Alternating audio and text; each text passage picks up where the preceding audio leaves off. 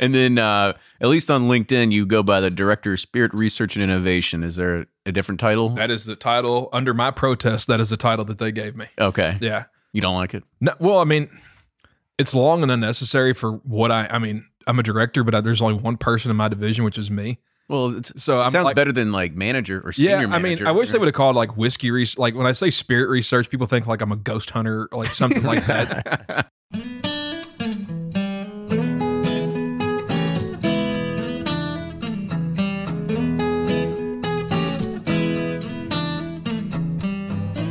This is Bourbon Pursuit, the official podcast of bourbon, bringing to you the best in news, reviews, and interviews with people making the bourbon whiskey industry happen. And I'm one of your hosts, Kenny Coleman.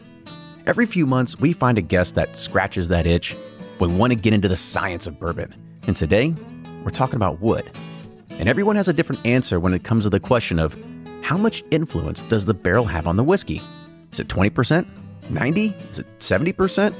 Well, our guest today is going to help us get closer to finding that magic number. Andrew Wiehebrink is the Director of Spirit Research and Innovation at Independent Stave Company. And his job is to get real deep and nerdy into wood, but not only just the wood, but the millions of permutations that you can have when it affects the taste of your whiskey.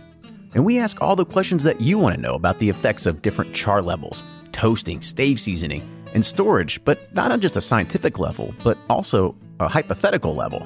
And his role at Independent Stave has him working on multi year experiments with different wood varietals and aging conditions to see what hasn't been discovered yet. He's worked directly with Maker's Mark to create those finishing staves that you see used in their private barrel program. And lastly, we try to figure out why would makers even consider getting rid of that mocha stave? Well, with that, enjoy this week's episode. And now here's Fred Minnick with Above the Char. I'm Fred Minnick, and this is Above the Char.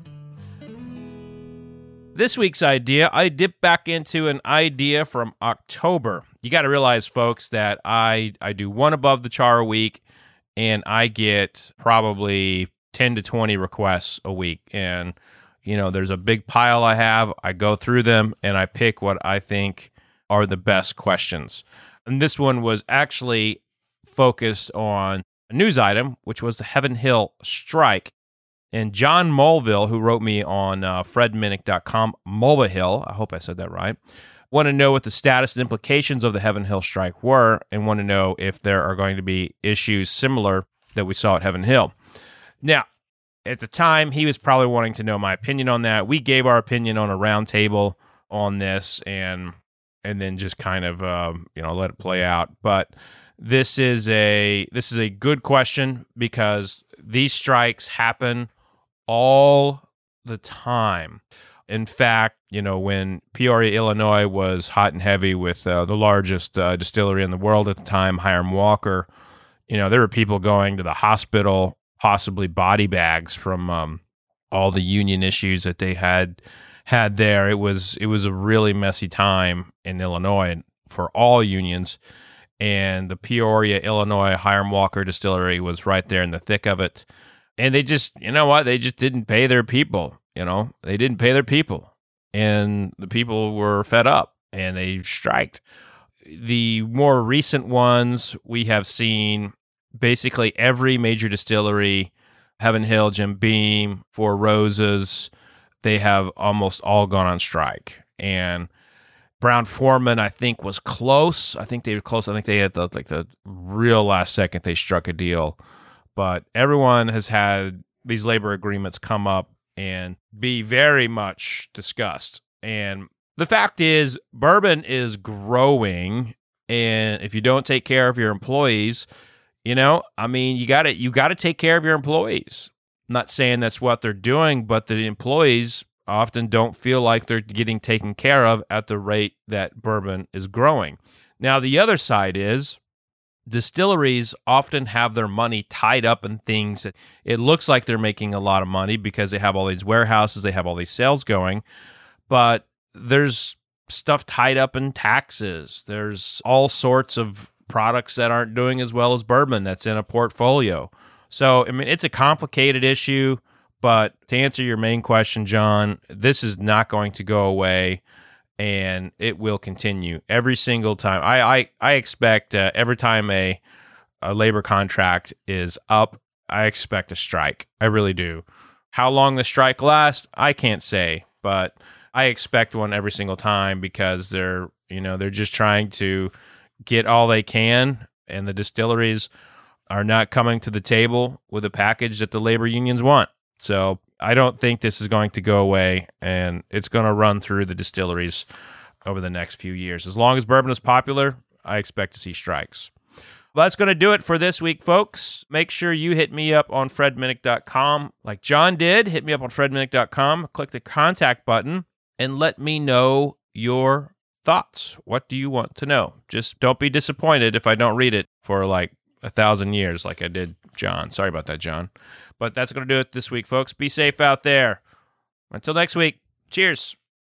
From their bar to yours, Chad and Sarah of the popular YouTube channel It's Bourbon Night bring you their favorite at home old fashioned mix with the new Elemental Elixirs Golden Hour Syrup. It's a custom made syrup with notes of bold black tea, warm spices, and orange zest. All you need is your favorite whiskey and ice. No bitters needed. One bottle makes 16 drinks, so that's only $1 a cocktail before you add your own whiskey. They can also be enjoyed in other cocktails or spirits, mocktails, coffee, tea, and anything you can think of.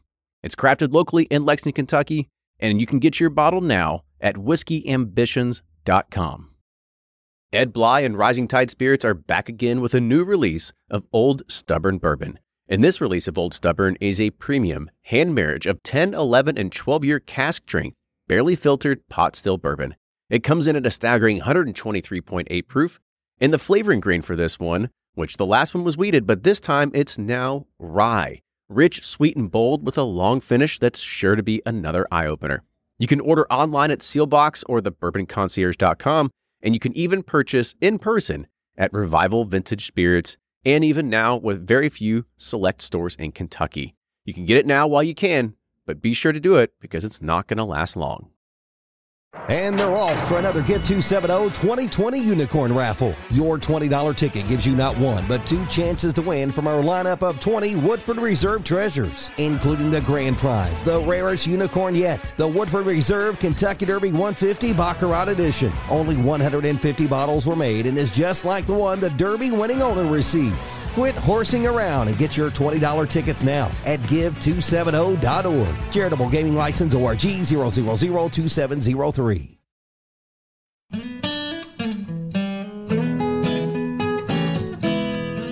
Welcome back to another episode of Bourbon Pursuit, the official podcast of bourbon. Kenny and Ryan here tonight in the recording studios talking about something that is very critical to the bourbon aging process the barrel.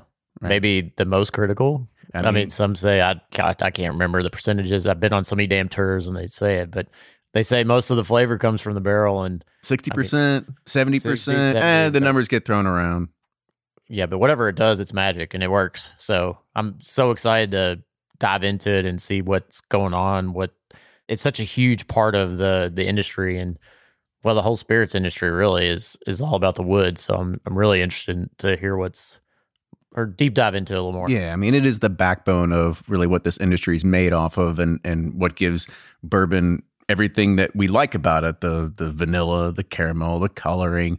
And we're going to, as Ryan said, kind of dive deep into this because we're joined by Andrew Wiehebrink I said it right. I, we were we were going this over, and, and before we started recording, that he the name gets butchered all the time wherever he goes, but he is the director of spirit research and innovation at Independent Stave Company. Andrew, welcome to the show. Hey, thanks for having me, guys. Appreciate it. So before we dive into it and start getting into the bourbon and nonsense, kind of talk about your background and your history of of what led you here. I mean, I we were talking beforehand. We actually we both went to the same alma mater, same high school, and I'm not sure if you knew at that point you wanted to get into researching wood and Quercus alba and all that sort of stuff, right? So No. kind of talk about your journey. Yeah, definitely not. I'm actually a mechanical engineering major. So I went to University of Louisville right after high school and I had always I'm a bourbon fan first and foremost before, you know, spirit research or whiskey research or whatever. So I've always been into bourbon.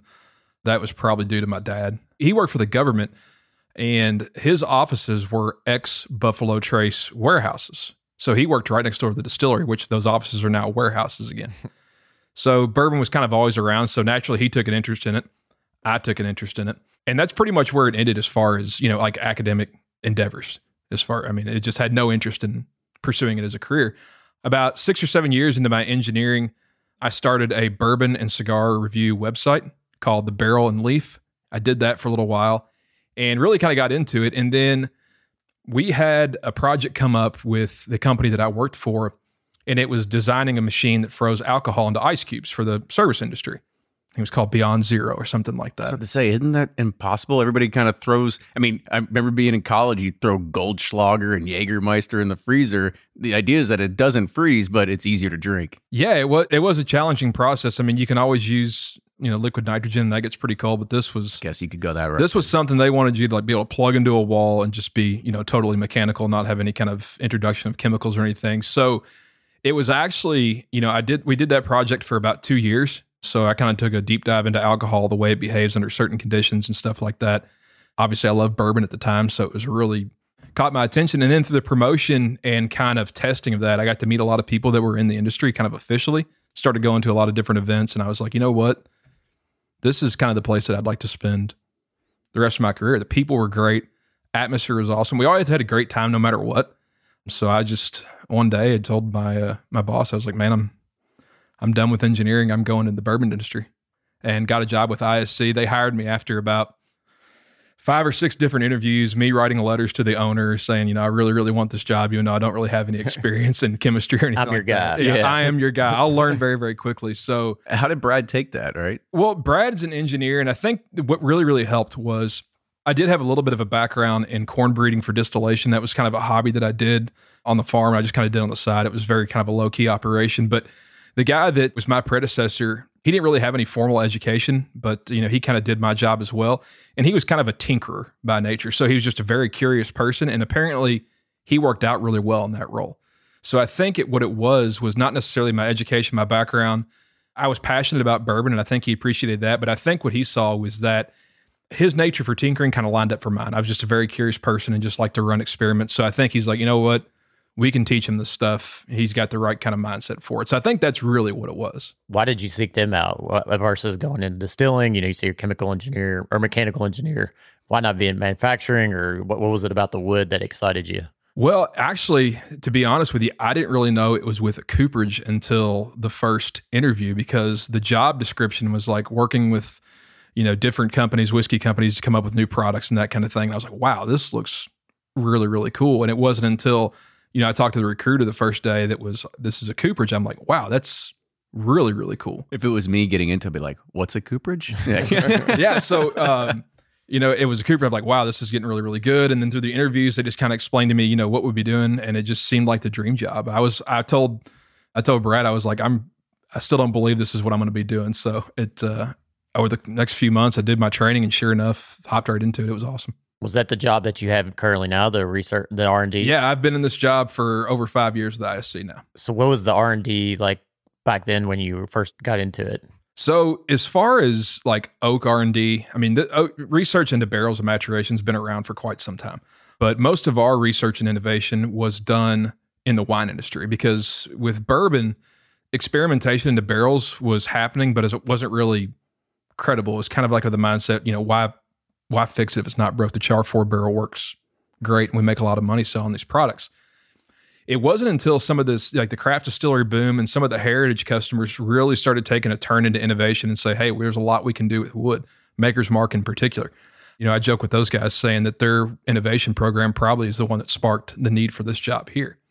So anyways they had some wine guys kind of moonlighting in the spirits industry kind of taking care of some of these customers that wanted to experiment with different types of barrels and i think once it grew to a certain point that's like okay we need somebody full time before me i mean there had been experimentation in the late 90s, early 90s, you know, with char levels, different wood species, wood seasoning times, and I'm sure we'll talk about all that and how it affects flavor. But the experiments were done. People tasted the whiskey, and again, it was just the fact that you know char threes and char fours were pumping out really, really good bourbon, and the craft distilling boom hadn't really hit yet, so there really wasn't any need for producers to be looking for differentiation.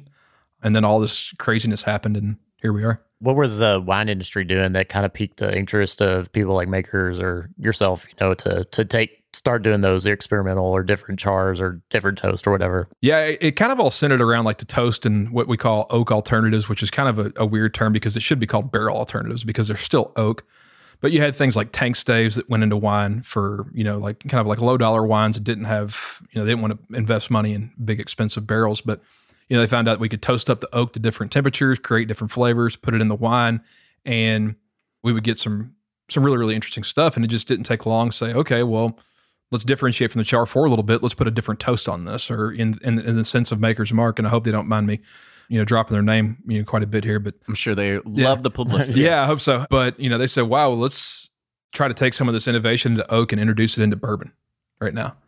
So that's kind of how it transitioned. It's just a few companies, the craft boom, and all of a sudden here we are. So most people use like a standard three or four. What is it about the three or four that makes it like I guess a standard char versus like a one or two? That's like a good question. So to start out with that, I mean the charring system that we know today, the one, two, three, four, wasn't even standardized until the 1950s.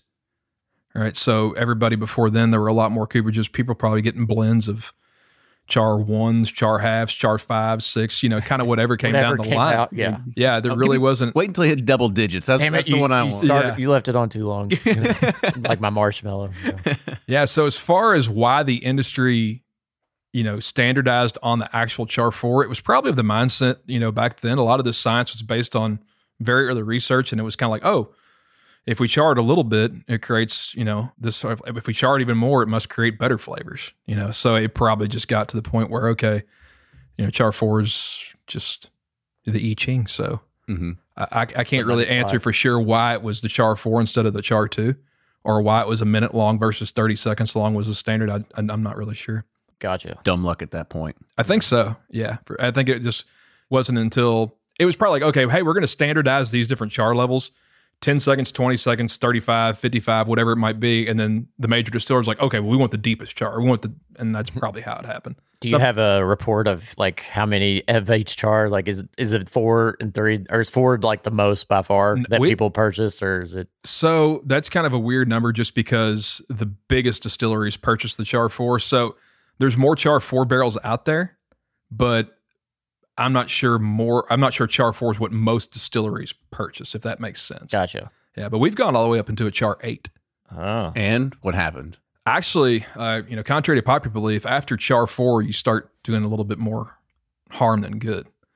So you actually start robbing yourself of barrel components. diminishing returns after four. Yeah, correct. And we experimented with that in the 90s as well. We did what we call a, I forget what they called it, but anyway, it was essentially a char level eight. It was like a two, two and a half minute burn, which I'm not even sure how they kept the barrel together at that point. Cause after even a, a toasted char four barrel, it's about ready to, Yeah, keel over. Yeah, point. keel over that like, point, I don't for think sure. these rings aren't doing its job Yeah. anymore. yeah. So talk about coming into this role and you know being in this role for five years. You've got your own experiments that you're starting, but you had to go and learn everything else that had worked or that had didn't work before you took this role. Mhm. How much research and time was just invested in trying to figure out like, oh, uh, somebody came and asked me if we can do this. Uh, let me just go and look for our internal Wikipedia and see if this was actually done. Like, how did you learn all this sort of stuff? So there's a couple benefits. We really we have right now what we have is like a whiskey library, and it's just a library of bottles for different experimentations, anything from you know wood species to you know seasoning times, that kind of thing. We had a few cases left over from the barrel symposiums back in the 90s. Now the barrel symposiums, what we did is we gathered up winemakers, distillers, and we had essentially it's almost like a multi-day meeting. And the guys at ISC before me, they put different experiments into place at the distilleries. So we had a little bit of that whiskey left over. So I was able to read the Barrel Symposium books and get a little bit of an idea of kind of the things people were tinkering with and what the results were. That helped. The other thing that really, really helped was just reading as much as I could, as far as like journal entries, white papers, that kind of thing, dissertations. That's something I hit really, really hard uh, within the first year, for sure. And, you know, nowadays, as far as you know knowledge it's really all the knowledge that i've gained is from our experimental barrel program that we have so it's kind of a continuation of those experiments that same kind of program that we started in the 90s fizzled out and then we've kind of restarted i think when i came in we had a couple different experiments that were laid down very very simple char level maybe a wood species something like that we probably had maybe 50 barrels now we have over 3000 in experiment so we've gone from about 50 barrels to about 3000 in the course of five years So you need to call the Buzicks yourselves to get warehouses we made. can almost build our own warehouse. Yeah, we've got them spread out all over the world. So talk about like how do you do that do, do you partner with other distillery or do you have, are you doing it on site or you or how, how do you go about that experimental process? We do a lot of experiments on site, and that's how we kind of back into barrel design through a lot of lab work. But the actual barrel program that we I call it a barrel program, the experimental barrel program that we have is mostly partnerships with distilleries. So what we'll say is, okay, hey, we were in the lab, we saw this trend, we want to study it in a barrel format. Would you guys be willing to fill, you know, 24 barrels or 48 barrels with distillate and allow us to take samples, you know, every single year? And most of the time, the distilleries they're very experimental uh, as well, and they're they're happy to oblige. So you just give them the barrel, say, we'll give these no charge. In return, we're going to take it, get feedback from it, and whatnot. Right, and then we give them, you know, yearly reports on the chemical analysis. At the end of the, the at the end of the uh, experiment, we provide a full report with sensory, chemical, that kind of thing. So, what is it that you're looking for? Is it like flavors, or are you looking to speed up processes with different, or like what are like some key? I want to say key KPIs, KPIs. but what are some like I guess bullet points that you're trying to hit with these experiments? Right. So a lot of it's just plain research, and some of it is innovation. By innovation, I mean new product design. So if we have an idea for a barrel, you know, we want to make sure that we test it thoroughly before we put it into production. So we'll test it out for four years, put it into production after that. So, and some of it's just research. So, for instance, we have a climate experiment going right now where I've sent barrels to six different distilleries across the world in different microclimates. We had a producer actually make the whiskey in the same batch. Now, that's not really going to help us sell any barrels, but it helps us be really, really knowledgeable about the products yeah. that we sell. So, there's kind of divided into two things there. You've got let's test this out. This could be a new product line, or let's figure out why this is doing a certain thing in the climate experiment. Um, you know, we were talking about you know Drew and the, the experiments that we have going with him. We have a warehouse experiment where again, not really going to help us you know sell barrels or anything, but we want to know what's going on at each at each level. So that's one of those experiments. It's more based on research as opposed to innovation. So when you're Yeah. doing this one about that that goes to you know six barrels and different places and microclimates, Mhm. what do you expect to happen? Like, do you have a, do you come away with like do you start with like a hypothesis and think this is what's going to possibly happen, or do you wait to just let the data roll in and try to figure it out?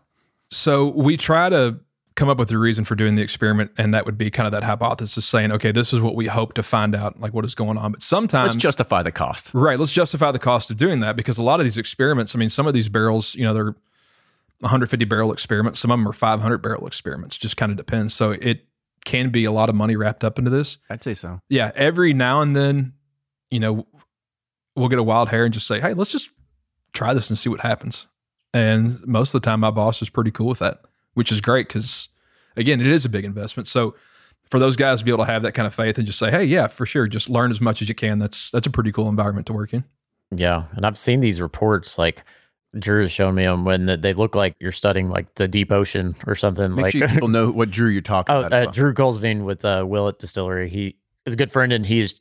I knew he was doing experimentation with your all's barrels and stuff, and he had shown me the reports. And wow, it's like, I mean, they're like deep, in depth. Like, like I said, they look like meteorological reports or like uh, weather reports. They're they're so in depth with with so much information. Yeah, no, they do get in depth, and there's a lot to talk about, a lot to discuss, and a lot to determine as far you know what's going on. And we're measuring, you know, not only barrel factors but like environmental factors, and we're trying to relate that back to how the barrel's are behaving. So there is a lot of stuff to tie back in and try to make sense of it all.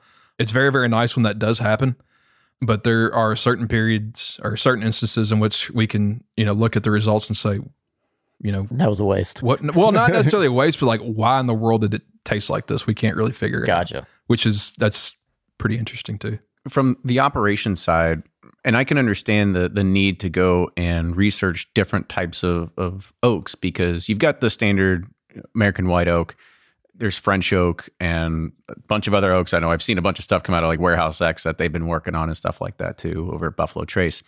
But I would think that another thing that you've got to figure out is what is the impact of our our current geography and really what's happening in Earth of do we have old oak versus new oak? What can we sustainably create a business out of depending on where we're getting our oak from? Are there some of those kind of experiments you're running as well? So, you know, as far as sustainability goes, we have a pretty good partnership with the White Oak Initiative, which is, uh, again, it's kind of a collaboration between a lot of different companies, universities, in which we, you know, study sustainability and that kind of thing, preservation, just make sure that we, you know, preserve this resource, figure out how to make it last if, if something bad were to happen. As far as experiments into flavor, we're kind of limited just because we like to how do I say this? We like to control the log all the way from the essentially the forest all the way to the cooperage. So we like to keep or we like to offer products that we can readily get our hands on.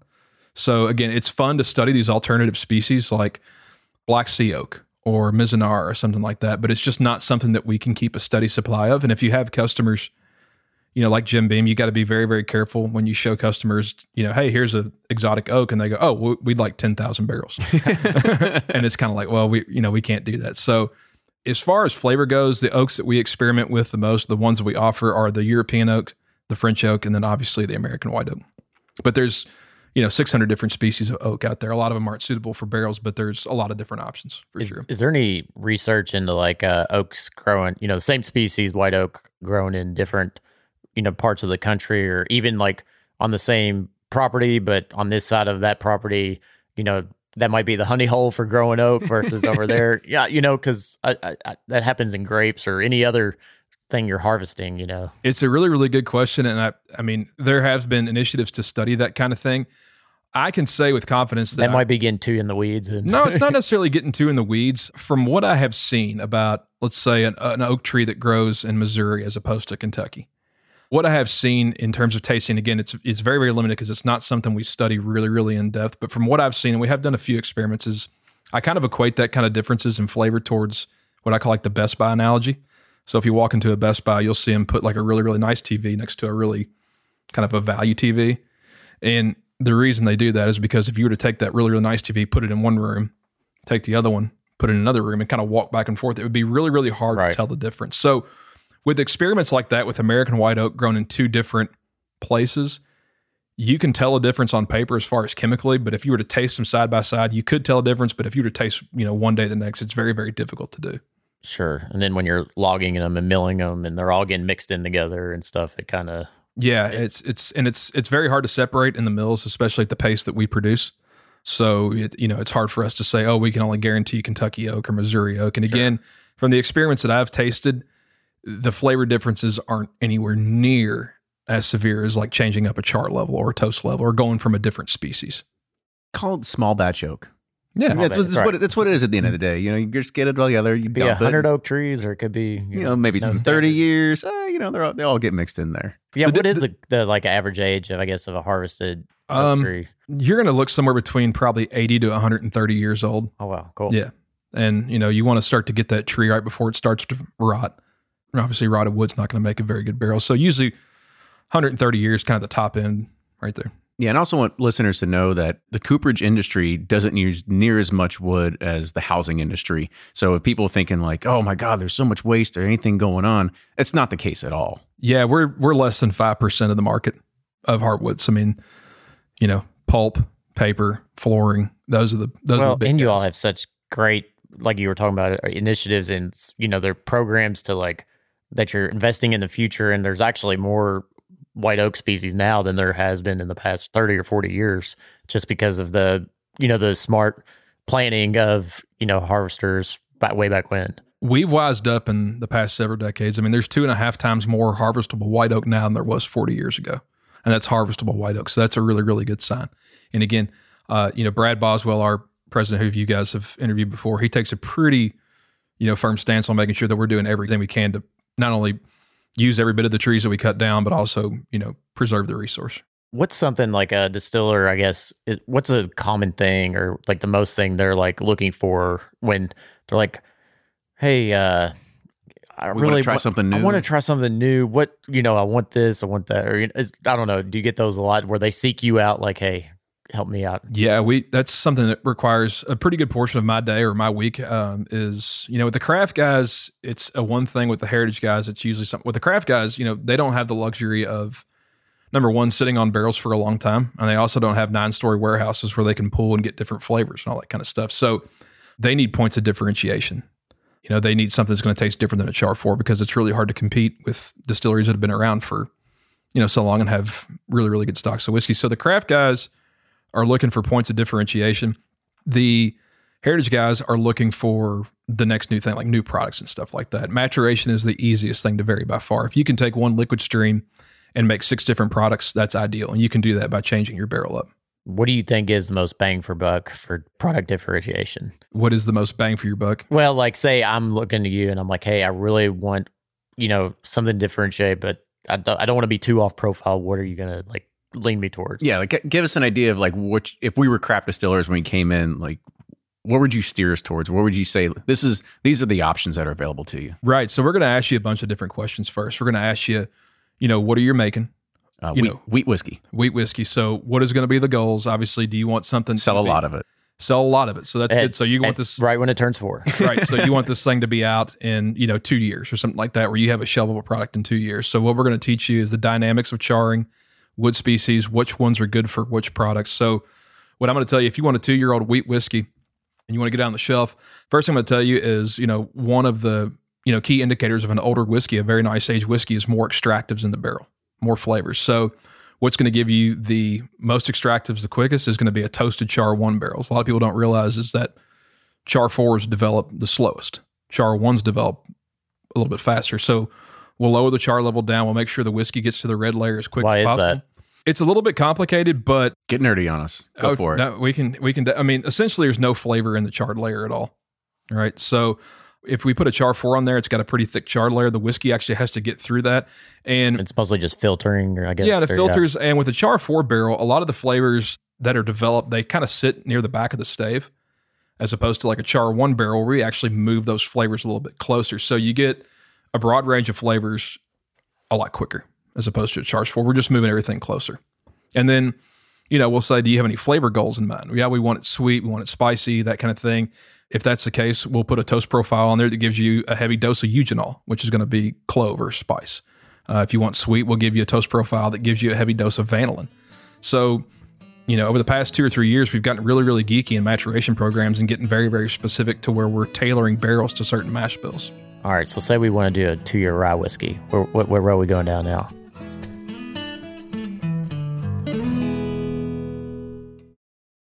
If you're anything like me, then you can't get enough about bourbon. And that's why I'm a subscriber to Bourbon Plus magazine.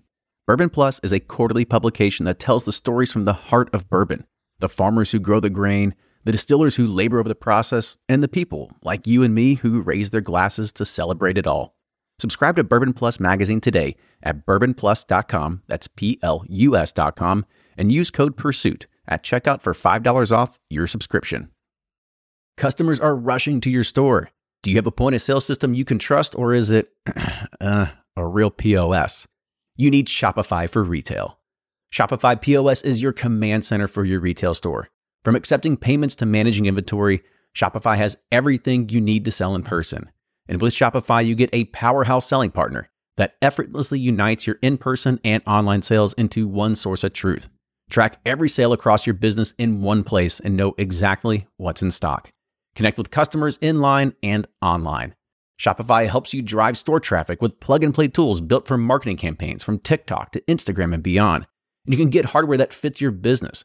Take payments by smartphone, transform your tablet into a point of sale system, or use Shopify's POS Go mobile device for a battle tested solution. Plus, Shopify's award winning 24 7 help is there to support your success every step of the way. Do retail right with Shopify. Sign up for $1 per month trial period at shopify.com slash bourbon, all lowercase, and go to shopify.com slash bourbon to take your retail business to the next level today. Shopify.com slash bourbon.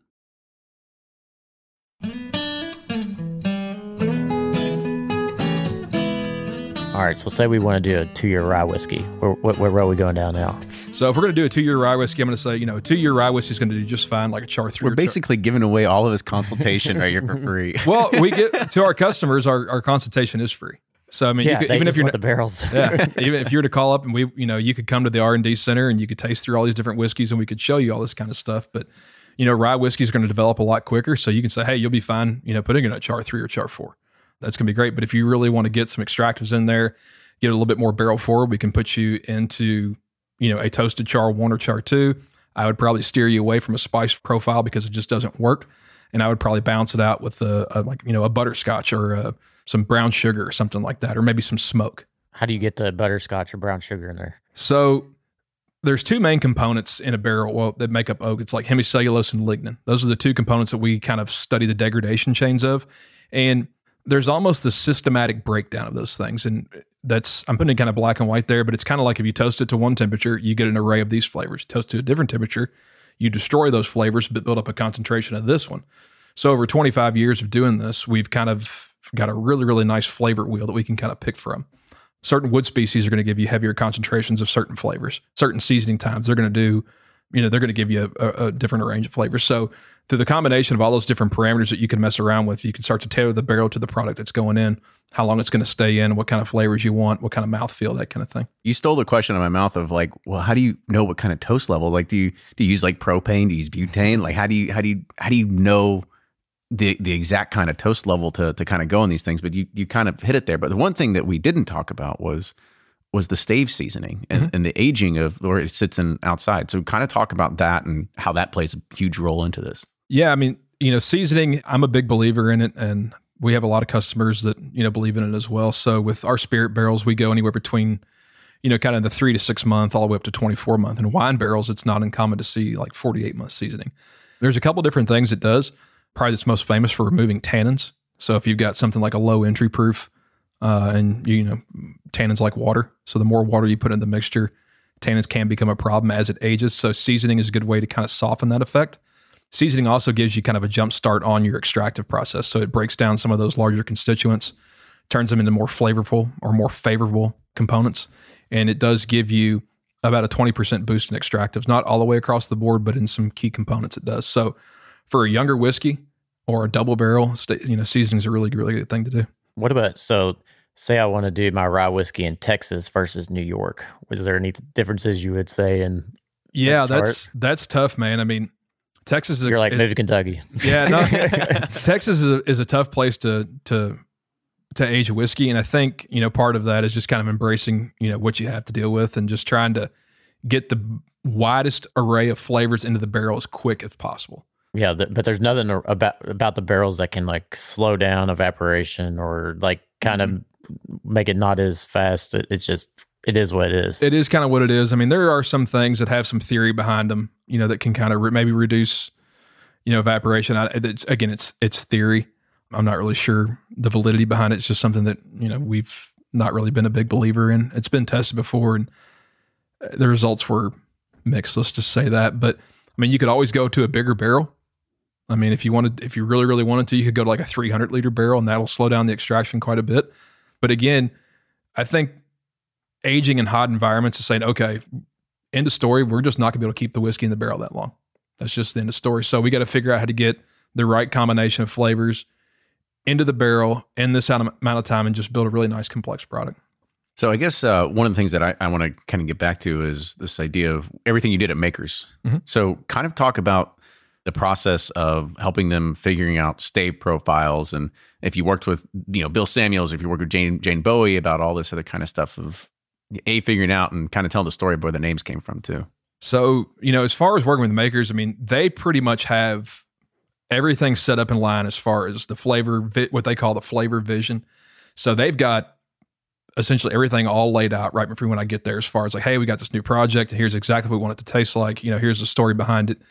And then, you know, they usually they'll give me some whiskey. I'll go to the lab and just try to figure out how to, you know, get these different flavors that they're looking for out of the whiskey. Some of them are adding barrel flavors, which is very easy. That was uh, like the 2020 release. The 2019 RC6, that was a little bit more difficult because the object there was not to add barrel flavor, it was to add an oak component that would elevate yeast character. So that was really, really difficult well, to do. It's, whatever you did, I got almond milk latte out of that. I remember. Yeah, it, was, true. it was so good. Yeah, so that one that one took us a little bit, but yeah, as far as you know, Maker's Mark goes, their wood innovation program is is pretty awesome. You know, they've got a lot of great ideas and they love to experiment, which I think helps out. Um, but essentially, they've got everything laid out for me. They give me the goals, and I just go away for however long I need, and then I'll bring them back five or six different samples, and just I won't tell them anything about it. I'll give them to Jane and you know her and Beth, and they'll, they'll taste it and say, okay this is the one that's on track. We'll take that one. We'll do a couple more iterations of it, and eventually we just we get it nailed down. What do you think about them getting rid of the mocha stave uh, on their private blends? Yeah, I mean that was you know, I guess it's it's fine. You know, whatever they want to do. That was a really really good stave. I know. I lot of know. were like. Gosh, well, I mean, that was a really really good stave. It was one of my favorites for sure. But Man, I love that Cuvée one. Just it's like remind me of old granddad or something by itself, like butterscotch. I'm more of a vanilla guy as far as it comes to bourbon. So the Pure Two stave is my favorite. But this new one that that they just came out with the Mendiant is The Mendiant, what's Mendiant. that? It's it's the new stave that replaced the Mocha. Okay, and it's it's it's pretty good as well. we haven't been there yet. What's what's I mean, the- I guess like? talk about the development of it. Like, how do you? I know I've heard you know put them in convection and all this other kind of stuff to Mhm. try and pull some of these different flavors out. Give us a little more detail there.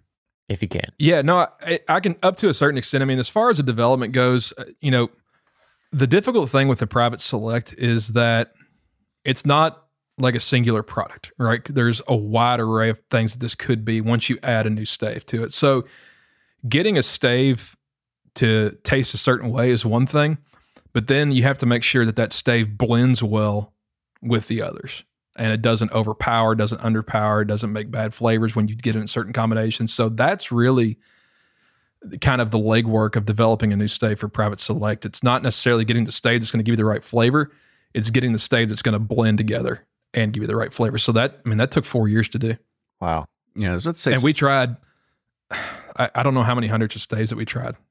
But it just takes a long time. And people think four years, but it's you know, it's not like we're working on it every day. I mean, you know, we're aging the whiskey for a matter of, you know, a couple months and then we're tasting it. And then they have to go back and and the people at makers have to blend all it with different combinations. So I mean it's it's a lot of work that they have to do for sure. I got the easy part and and, and the makers mark development. So yeah, they, they've got the hard job. So, do you have a special day set aside for tasting experiments? And you're like, eh, it's tasting day. Let's go. Let's go at it. Uh, Friday is research day. Um, That's but- what we call it. Research. yeah, day. research day. But you know, anytime, whatever Jane needs, you know, she can just call and you know we'll yeah do whatever they need for Yeah, sure. you're right down the road. Yeah, well, Yeah, pop that- in. Yeah, it's you know, hey, you know, sometimes hey, can I come over and you know, come, I got an idea, or you know, she said, hey, can you come over and taste this? So, uh, it's a great relationship with Maker's Mark. Definitely interesting. Always learn something, but we don't really necessarily have a day set aside for tastings. I mean, we get whiskey in all the time that we have to taste. Um, we have a sensory panel that works out of my office, so you know we do that a lot. But uh, as far as a dedicated day, no, I mean Friday's research day, so you can kind of Yeah, ga- Is it- gather why we made it on Friday. it's probably go to lunch and then uh, call it a day after that. Then That's right. Don Draper lunch.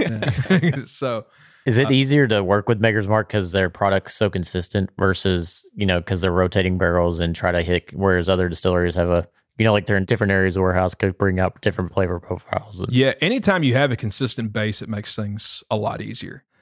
I mean, there's there's not really distilleries that are difficult to work with. I mean, it's all fun, it's all different. So everybody provides you know kind of a unique experience for us in the in the research department. Uh, but yeah, with any distillery, if you've got a base product and it's going to be very very consistent, that makes makes things very very easy for sure. Do you see any differences in like, uh, I guess I'm just thinking about like Heaven Hill's new 50,000 barrel warehouses versus like a one that Drew has 5,000 barrels or some. Do you see wide differentiations in, you know, the, how the barrels react in those certain circumstances? Or is it to be determined? So there are differences. Most of the distilleries they do their own research in that, and I've been privy to a little bit of that. I can't can't really say anything about it, but you know we have warehouse experiments. We can definitely you know gather that there's going to be some differences between a fifty thousand and a five thousand, just you know just you know based off you know thermodynamics and that kind of thing. But we ISC ha- have not gotten the privilege yet to put in our own experiment where we would study a fifty thousand versus twenty thousand, get whiskey back, run a chemical analysis, and sensor. We haven't done that yet. I mean, I guess the the tough part is that this is not something that you uh, say. Let's go ahead and do this. We'll come back next week. I mean, this is this is based on years, Yeah, I mean, years with- Nothing research. fast in bourbon industry. Yeah. Yeah, it's and you know it's it's usually with our experiments, unless we're doing like a double barrel experiment or something like that. I mean, at the minimum, they're four years. So if we want to launch a new product, we've I mean the products that are launching today, like our new product lines, I mean those were four years in the making. Talk So I- about the rise of double barrels or, you know, what what Oh, about that? Gosh, yeah, the, and the It seems toasted like- barrel rise and the double barreled of everything. It was Yeah, like you're right. Michter's Toasted, I think, was the first one I remember. And then now it's like everyone has one. Like, what is it about it that people love? Well, as far as double barreling or just as far as toasted goes, Well, Well, it's both, a combination. Combination, of it. yeah. Yeah, I mean, So- people are taking their aged whiskey and then rebarreling it into a toasted barrel to kind of give it different flavor flavor profiles. And it started off with I think you're right, Michter's, and then from there everybody else has said, sure, we'll do that too. Yeah, so a couple different things there. I mean, number one, to- like toasted barrel just sounds good.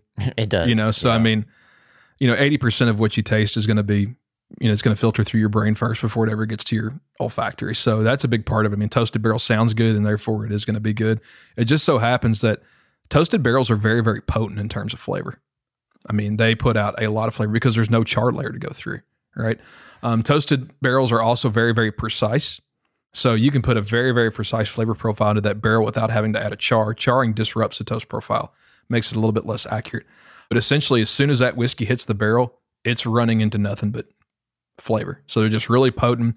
They have a lot of mouthfeel. They're thick. They can usually produce flavors that are easy for people to pick out, which I think is another reason why a lot of people, you know, enjoy those things. But it just adds a lot of flavor. Is there certain numbers of toast or levels like there are of chars, or is it, I mean, just on our or do you just tell you what flavors and you you're like, we'll take care of it from here. We'll take the cinnamon one. Yeah, no, and it it it kind of started out as we had a like a off the shelf of about 150 different flavor pro or toast profiles, and it was kind of like, okay, we can't just throw this book at a customer because they don't know what they're doing. So now we've I need kind five, just five. Yeah. the way that we prefer it is we've actually designed a new series of barrels, and you know, forgive the naming convention here, we're not very creative, but it's the sweet one, sweet two, spice one, and smoke one. Love it. So we designed Keep four simple, toast stupid, profiles. Yeah, to give you very specific flavors so people know. But I mean, we create customized toast profiles for distilleries on a weekly basis. And I guess with the toast stuff, is it, is it the same thing as a as a bourbon? Is it one and done, and you got to get another bourbon barrel, or is there a lot of ways that people can use them twice or anything like that? But I guess maybe they wouldn't be a straight bourbon whiskey if they tried to use it in a used barrel. But I'm just kind of curious if there's anything else that you could pull out of a used barrel or a toasted barrel, or if it's just kind of needs to go on to the, the furniture store after that. So, I mean, in general, I'm not trying to get into the you know the TTB regulations because that's kind of a whole different story, and we've be kind of come self-taught experts in that through all the different barrel applications that we've done. But I mean, generally speaking, in Kentucky, and it's going to vary depending on which climate you're in, but your extraction period is going to last anywhere between two to four years. So that's where you're going to get a heavy amount of extractives in. So most of the toasted barrel applications that we design for are going to be less than 10 weeks. So you still have a lot of flavor left in those barrels. Now, after you use it once, as you said, it's not really a new barrel anymore. So that takes some things out of, you could just call it a straight bourbon whiskey. It has to be, you know, straight bourbon whiskey finish in a used barrel or finish in a, a, a once used toasted barrel or some kind of label craziness going Fine, on fine there. But on the back, yeah, well, tucked yeah, in the back. We'll figure that one out later. the point is, is that if you use a barrel for a very short time, a matter of weeks, a month, even a year, there's still going to be plenty of flavor left in that. So yeah, I mean, reusing it. It's not in my interest to say keep reusing the barrels because we want to make new ones, but we want to be the best consultants. So yeah, absolutely. If you got an American, if you got a, a bourbon product and you've got an American whiskey on your line too, reuse the toasted barrel for sure. So you've been doing this for for five years now in this role Mhm. and you've started your own experiments you've seen some that have come in can you name one that you tried and you were like oh, this is this was a mistake like we're never going to do this Phew. Uh, Thought this was gonna yeah, be a winner. Yeah. Where do I start? I mean, we fail, you know, more times than we. The good news is working with new barrels, if you toast it and you chart, there's really not much you can I mean, it's gonna be it's gonna produce some really, really good flavors. But you know, there are some applications like triple barreling and stuff like that where like, okay, that don't ever do that again. Or, you know, we've tried, you know, double barreling like, you know, 15 year old whiskey, you know, don't do that again. So there are some failures and stuff like that, but nothing that really sticks out is like, oh my gosh, don't ugh, yeah, throw this stuff away. mm-hmm. Yeah, most of the time it turns out okay. i mean we've we've really went into you know the history and the science and everything that that you you really kind of put forth here today and i feel that as a consumer and as a lot of our listeners or consumers out there do you feel that and I, i'm probably thinking this myself do we not take do we take the barrel for granted and all the work that goes into it? Because i feel that we should it should be more like what maker's mark does for you know for the private selection barrels. It should be something where maybe it's on the label that says this was in 24 month air dried stave barrels with the level whatever char. And the customers love that transparency do you kind of feel that Or it's ISC should be on the label, Or you know, something. have that badge of honor. I mean, do you feel like it's a, uh, it's a, we we all kind of take it for granted a little bit because it's it seems like it's still so behind the scenes. It's very behind the scenes. I mean, you know, the barrel, it, you know, is responsible for a lot. but you have to do the front end procedure correctly. I mean, you have to have the good whiskey. But you know, I think the majority, and I think us being in Kentucky and you know being knee deep in this stuff, I think we get a little bit of a biased opinion on you know what is cool and you know what's interesting. I mean. I'm a nerd, so yeah, I would want every detail of the barrel on the bottle if I could have it, just because I think that's kind of stuff is interesting. But you know, a lot of people just like bourbon and they just they're okay with it just tasting really, really good. They could, you know, we've we've we've we do these trade shows and you know we do um, different like the what's the uh, bourbon festival. We do the New Orleans Bourbon Festival. We do these presentations to consumers, and they could some of them could care less about whether it's a char one, char two, char three, char like, four. It tastes good. Yeah, Right. That's, that's a lot. of Um, and then you have a portion of the you know the demographic that's just really into it, asking a whole lot of questions. So I don't know if I could really answer your question or not. I think it's just going to be both split. sides. You don't. Yeah, need, it's- you it- don't need it. Yeah, need it's go- it's going to be dependent on who you ask. Some people just love bourbon, love to drink it, and that's enough for them. They like the story more so than they like the the process. the process, and that's great. That's how I started off for sure. I didn't care about a char three or char four. This stuff just tastes good to me. But I think the more you get into it, it's just kind of a natural evolution. You're going to want to know as much as you can. So say I got bad distillate. Is there something you can? How can you fix it with a Can you fix what barrel are you going to recommend to fix? No, I'm kidding. no, well, I mean, we get that. I mean, in the age of you know source whiskey, which there's a lot of that stuff out right now, we get say, hey, we got a bad batch, and you know it's not really tasting good. Can you do anything to mask that? I mean, and there are Like to certain, do a secondary finished or double barrel to right, and that's a great way to do that. Yeah, there's certain that barrels you would use, and there's certain barrels you wouldn't. But you know, there's a lot of times where there's certain faults in the whiskey that uh, you just can't cover up. So up. every source product I know is double barreled. I'm like, it was a bad batch. And now I'm getting what, it. we know what they're Well, trying to hide. Yeah, no. Well, the, the other thing is, is that you know a lot of people, especially when this whole thing started off. I mean, a lot of people were buying the same juice. You know, there wasn't very many people sourcing or selling aged whiskey. So it was like, you know, how do we differentiate from the rest of the people that are sourcing? And again, double barreling is a great way to do that. For sure. Now, has there ever been kind of like one of the last questions here? Has there ever been a time where a customer has asked you for something so asinine or off the wall that you're like, we we can't do that. Like that's impossible. when they've been persistent. There's there's a couple instances in which like and I said, you know, we want to sell barrels too. And we'd love to tell you, but you know, we're brutally honest. Um, you know, if if somebody sends us a whiskey in and they have just some unreal flavor goals, like we want to do a two year old whiskey, we want it to have like, you know, vanilla and this and that. We're like, you know, you just you just can't do that. I mean, we've had guys send us, you know, they're starting distilleries and they send we want our they send us a bottle like Buffalo Trace. They we want our whiskey to taste like this. yeah. So, you know, we have to explain that's just not, even if you had the exact same equipment, exact same recipe, everything, it's still going to taste different.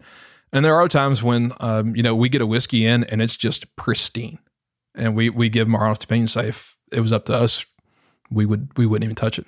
so uh, char four, char four, let Char- it ride. Yeah. We, tr- we try to be as honest as we can. so uh, one last question for there's a lot of Mizunara cask, you know, coming up. Do you think that's here to stay or that's going to be a new trend? It seems like a lot of people are kind of going, you know, down that path also. Yeah. And what is it about the Mizunara that makes it a attractive species? I think it's just kind of the exotic nature of the species. It does sound exotic. It does. It's very hard to get, and there are some producers over there that have a, that keep a pretty tight handle on it. I mean, we try to get some for experimentation. They're like, "Well, what are you going to use it for? This, that." So they want a lot of specifics. So for that reason, I don't know if it'll ever really catch on and be like this huge craze. Obviously, it sounds great, but it's just very, very low, low supply. It's like limited bourbon. Everybody wants what they can't have. That's exactly mm-hmm. it. And Yeah. again, Mizunara oak just sounds really, really good. It does sound Japanese fancy. oak. Yeah, Sounds so- high dollar. Yeah. It definitely does. Yeah, it could catch on if there was enough of it. I'm not a particular fan of it just because I think it's overly spicy and I'm just not a big fan of, of real spicy bourbon, but there are plenty of people out there that like it. I mean, it makes a fine whiskey. Yeah. For sure. Well, Andrew, I want to say thank you so much for coming on the show today. You definitely schooled us, and I think you gave the consumer a much better appreciation for the work that not just you all, but you represent a lot of you know the other cooperages out there, and you kind of make people understand that there's a lot of work that happens in the back end, and that's what makes the difference of you know what your bourbon's going to be like versus something you know the different char levels, the the way that the producer anticipates it, what they want it to be like, and and how it ultimately ends up in their their bottles and their hands. Yeah, man, there's a lot that goes into it, you know, especially when it comes to the barrel. I mean, there's a lot that goes into it you don't see, period, whether it's the distillery or the cooperage. So it's definitely a fascinating job. And if people are interested in it, I mean, our cooperage is open for tours. You know, feel, We're back open. yeah, please, please come on by and check us, check us out, see what we're all about for sure. well, I guess we'll we'll kind of give you that. So if people do want to find out more about ISC and take a tour, how do they do it? Yeah, the best place to go is, you know, you can go to our, you know, our Instagram, ISC Barrels, um, iscbarrels.com.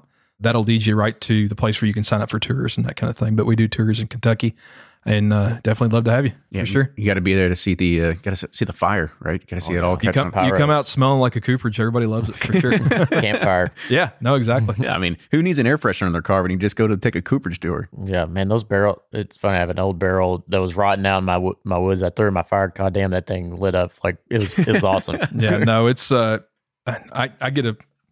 I do have some staves to burn when I'm in my house, so I, Yeah. I, know a guy. But yeah, we get some of the used barrels back, um, and you know we'll study them, take them down, then break them down, and then I'll usually take the wood home, and oh, makes great firewood for It sure. does. All right, God. Last question. Then, so you get a used barrel back. What do you anticipate, or what do you look at? What do you what are you looking for? most of the time when we get a look, at least in my department, you know, we're studying like absorption rates. So, you know, how far the whiskey seeps in the barrel over how long, you know, that kind of thing. And What's again, the farthest you've seen it go in there? um, It's going out of the wood on the other side. Yeah. Well, no, I mean, true, fair use- enough. use- leaky I mean, barrel. Or, oh, we'll talk about leaky barrels. Oh, you have to. Yeah. Well, I'd say about halfway through for the most part. Now, I mean, it's really hard to look at it because really what you see going through the middle of that stave, there's components in there, but they're only ones that had interaction that actually made a color. So we've actually tested staves all the way through. And we've found distillate components past that red line, is what everybody kind of calls it.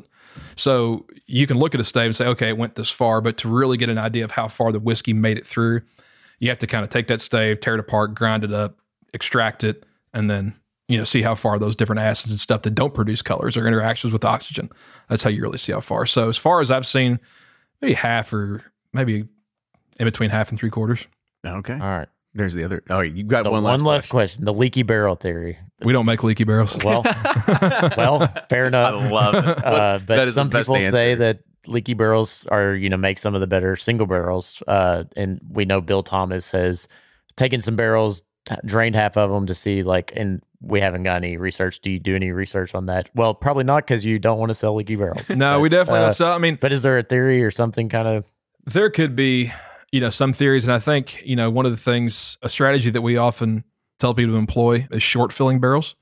A lot of the maturation, again, happens past the initial extraction period, and to start doing a lot of that maturation, you have to have headspace in that barrel because that's where the majority of the oxygen is going to get replenished. Right, is in that headspace. So, if you can jumpstart that process, right, and start getting some of those oxidative reactions to occur a little bit quicker, that works out pretty good. So, what are we talking? Leaving out five gallons, 10 gallons? Uh, yeah. I mean, yes. You know, whatever, whatever, whatever you want to do. I mean, It's called an experiment, Ryan. Yeah. Figure it out yourself. 48, but 48 yeah. I mean, we Yeah. we sell new barrels, so if you just want to short fill it to about half, We don't care. Yeah, that'd be fine. Just buy the 53. Yeah. We don't. exactly. So yeah, that that is a technique, and I've seen that work really, really well. Proofing down in the barrels and their technique, we've seen work really, really well.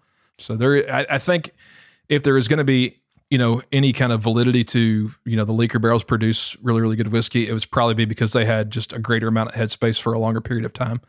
There we go. Makes sense. Now, now we've got. I think we've got our questions. If we're not, we're going to have to have you come back on again because I'm sure Part we'll, two. Yeah, Yeah. We'll, we'll have that come at some point. Sure, a lot more to talk about. Yeah, but Andrew, thank you again for once again coming on the show. Make sure you follow ISC Barrels. Go and take a tour. You're not going to take a tour of anything that we have, but you can follow us on all of our socials as well. Bourbon Pursuit. Uh, dot com as well as you know Bourbon Pursuit everywhere else. But with that, cheers everybody! Thank you so much, and we'll see you all next week. Thanks, guys. Cheers.